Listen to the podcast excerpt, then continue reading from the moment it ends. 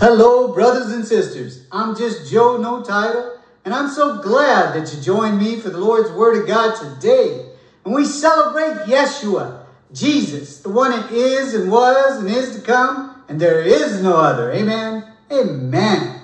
And so, brothers and sisters, today's message is about salvation and how we get salvation. And so, if you brought your Bibles today, turn with me to the book of Matthew, chapter 7. And we'll start reading at verse 13. And this is Jesus talking.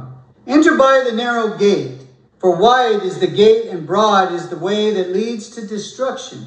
And there are many who go in by it. Because narrow is the gate and difficult is the way which leads to life. And there are few who find it. So, brothers and sisters, we all know that the gate and the path to heaven is narrow. Not very many people make it. And the path to hell is wide, and most people go there. And it tells us here that the path to heaven is difficult. People think that being a Christian and making it to heaven is just a walk in the park, but it's not. Brothers and sisters, even when you receive the Holy Spirit, the devil does not stop tempting you. He wants to kill, steal, and destroy anything that is a child of God. Amen? Amen. The next passage is found in the book of Luke, chapter 11, and we'll start reading verse 13. If you then, being evil, know how to give good gifts to your children, how much more will your heavenly Father give the Holy Spirit to those who ask him? It's clear here that we need to ask to be filled up with the Holy Spirit. Every morning, brothers and sisters, when you get on your knees, preferably, and pray in private to the Father in heaven in Jesus' name. You need to ask to be filled up with the Holy Spirit. Amen? Amen. Because, brothers and sisters, you cannot beat the devil without the Holy Spirit. And you must have the Holy Spirit to be a child of God. Amen? Amen. The Holy Ghost gives you power to resist over temptation. So we need to ask God to fill us up with the mighty power of Holy Spirit every morning. Amen? Amen. So now turn with me to the book of James, chapter 1, and we'll read verse 12. Blessed is the man who endures temptation. So when he has been approved, he will receive the crown of life, which the Lord has promised to those who love him. Amen. Amen. See, brothers and sisters, life is a test. And the devil is here to tempt you because God allows him to do that, to test us to test our faith and love for Him.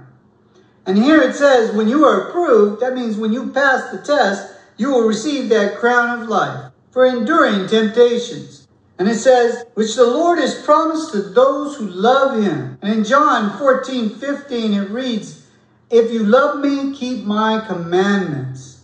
So, brothers and sisters, we know that Acts 2.38, to receive the Holy Spirit, we must repent from our sinful ways Turn from your sinful ways, and you shall receive the Holy Spirit. You need genuine repentance to receive the Holy Spirit. Many are called, but few are chosen.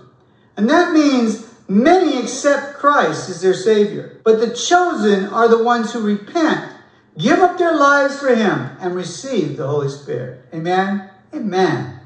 And the devil can come after you with evil thoughts even after you receive the Holy Spirit. But you rebuke him in the name of Jesus, and he will flee.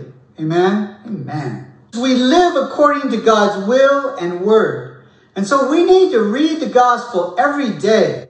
It tells us how to grow in Christ and shows us how to live. If you do not do Jesus' commandments, you are lost. And if you're not in the Spirit, you will do what you want.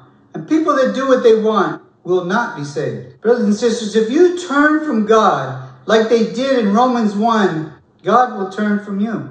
Some have accidents when people decide not to hear God and do what they want. So if you get into perpetual sinning, God will take his guardian angel away from you. Some get diseases. So, brothers and sisters, the keys to salvation is to read the gospel every day and pray up every day, asking to be filled up with the Holy Spirit and keep the love Jesus in your heart and continue carrying the cross given to you by taking Christ as your master, your teacher, your example. Believe his doctrine and obey him, and we will all be with our Lord and Savior someday for eternity. Amen. Amen.